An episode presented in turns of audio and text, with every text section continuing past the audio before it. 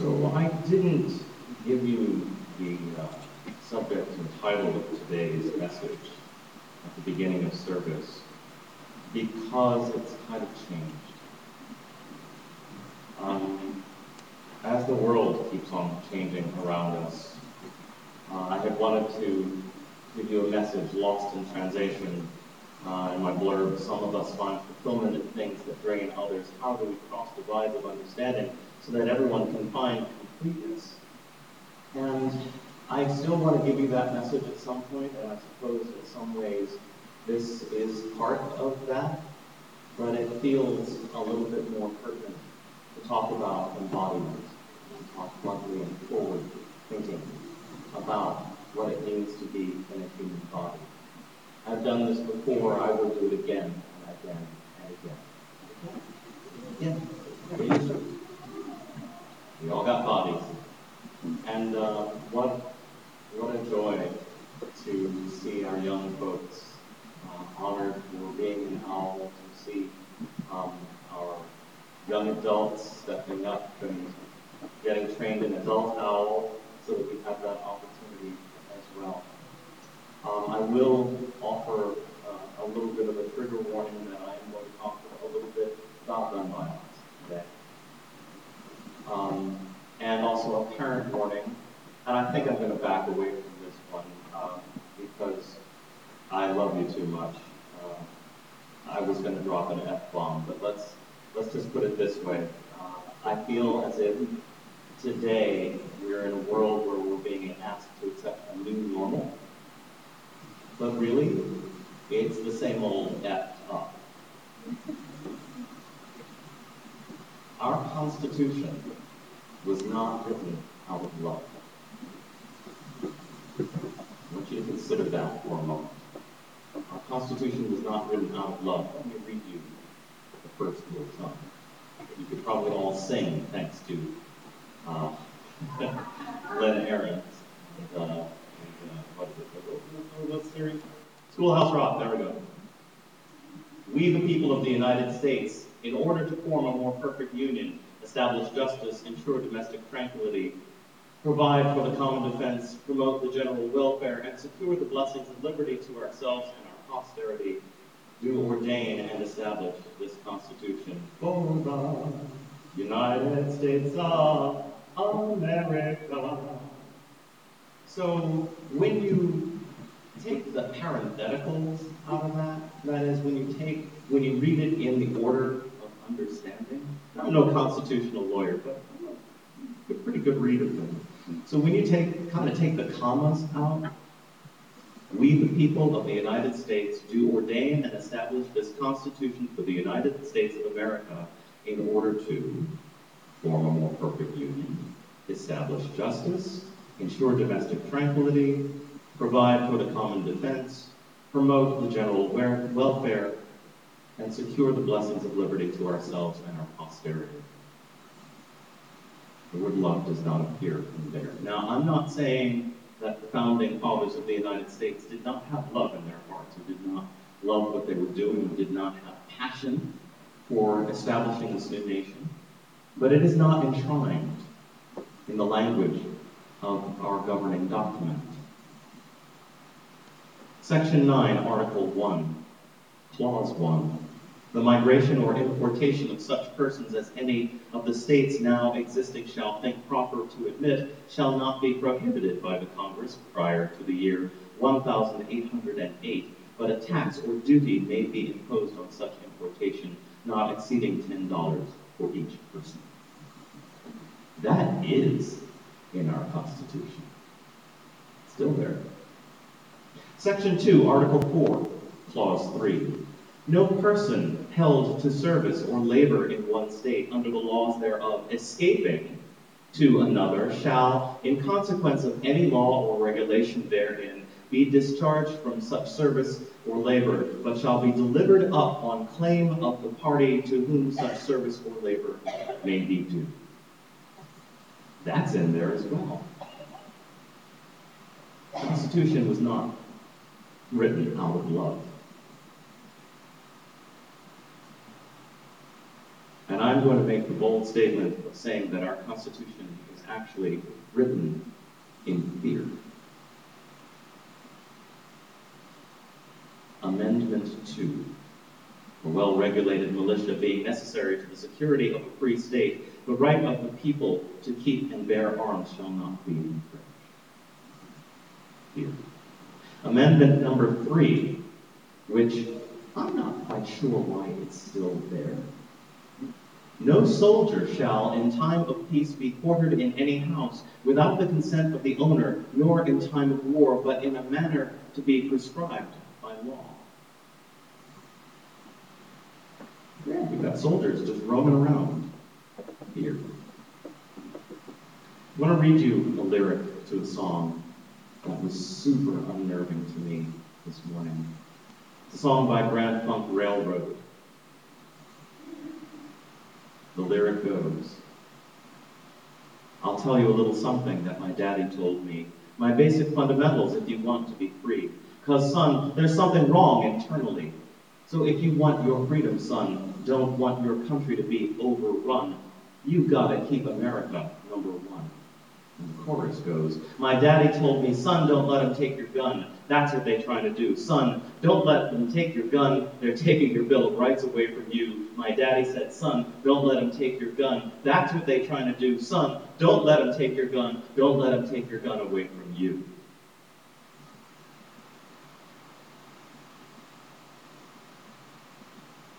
Fear.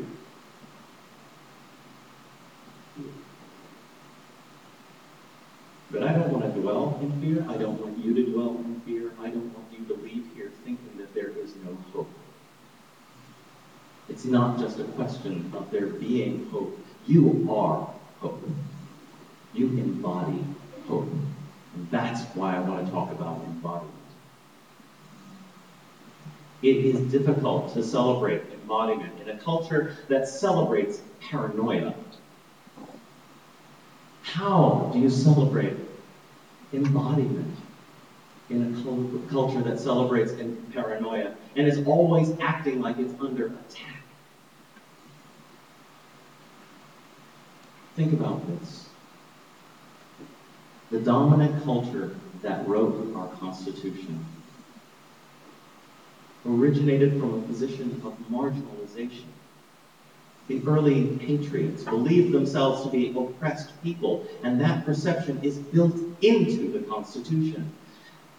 And for strict constitutionalists, the original perceived oppression of a colony under duress by the British Crown, of pioneers under threat from native people, this perspective of being an oppressed and set upon people, it trumps all other oppressions. I believe that no one is safe when the oppressor believes they themselves are oppressed.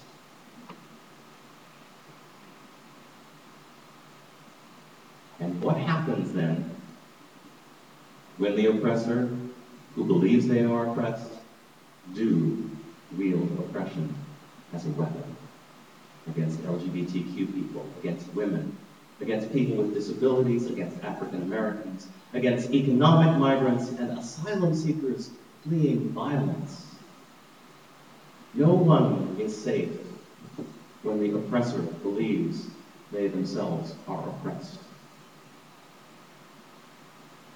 And so my message to you goes back to something I shared a while back, and I want to share it again.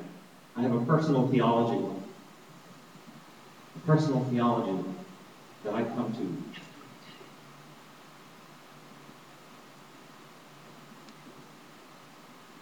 is belief that my body is sacred, that your bodies are sacred, and that as such we share certain sacredness in just the fact that we have these bodies. We're born I get up every morning and I say, I am birth.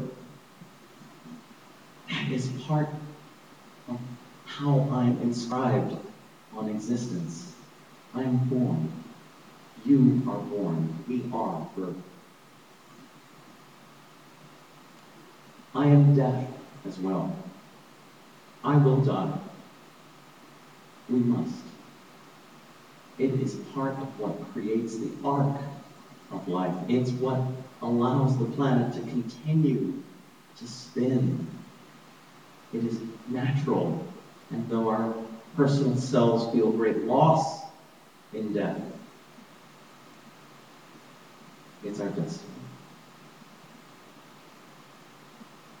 Thought.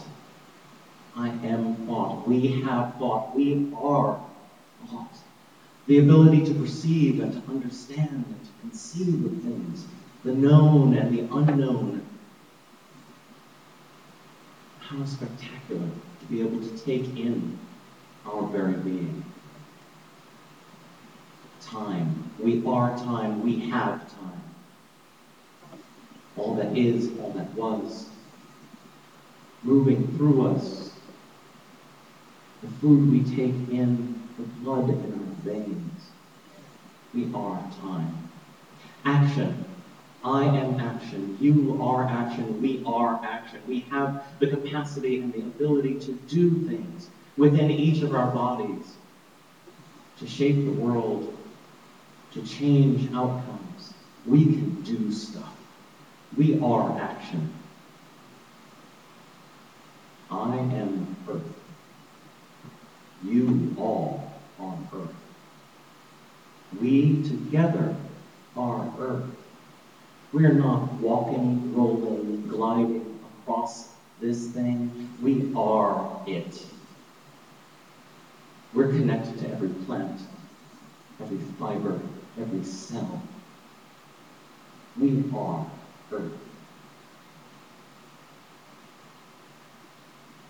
the one thing that glues it all together, we are love. There's no explanation of what love is or what love can be. And it's because we can't explain it that we need to accept it. We are love. We look in another's eyes and we see the magic of existence. We see the promise. We see regret. We see disappointment. We see joy. We see, we hold everything. We touch someone's hand and we know trust. We know the future. We know that we are alive. That is love.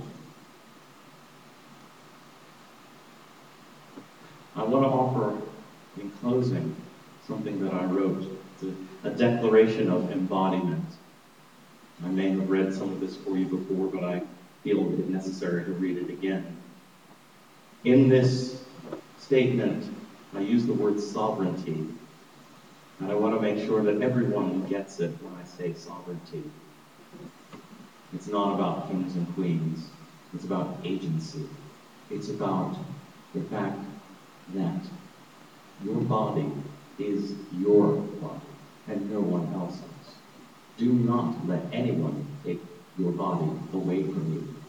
And if there's any message I want our young owl folks to understand, young owl folks, are you out there? Are you with me? Can't hear you, kids. Okay. Good.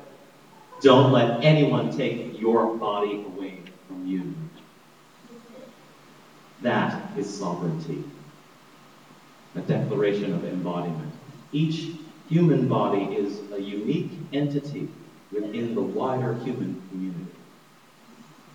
The human body is inherently sovereign in its rights to self management, self regulation, and self sustenance. The human body has a right to innocence and to determine its understanding of being. The human body does not deserve nor should it tolerate harm, objectification, or restriction. Only the acts carried out by the body can be criminalized or punished. The body itself is not the target of law. And the natural and sovereign rights of each human body broadly include sexuality, reproduction, gender identity, sexual orientation, neurodiversity, mental acuity, and perceptions and educational capacities. Physicality, ability, disability, growth, aging, degeneration, health and wellness, cultural identification, race, ethnicity, color, genetic and physical characteristics. This declaration is intended to give specificity to the freedoms inherent in the physical manifestation of human being and the right to the sovereignty of this manifestation as a foundation to sincerely held religious or spiritual belief.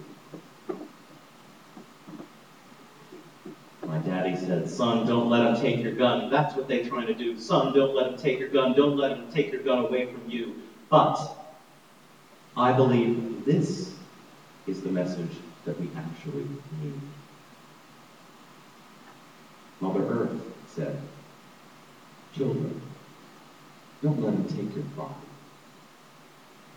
That's what they're trying to do. People, don't let them take your body. Don't let them take your body away from you.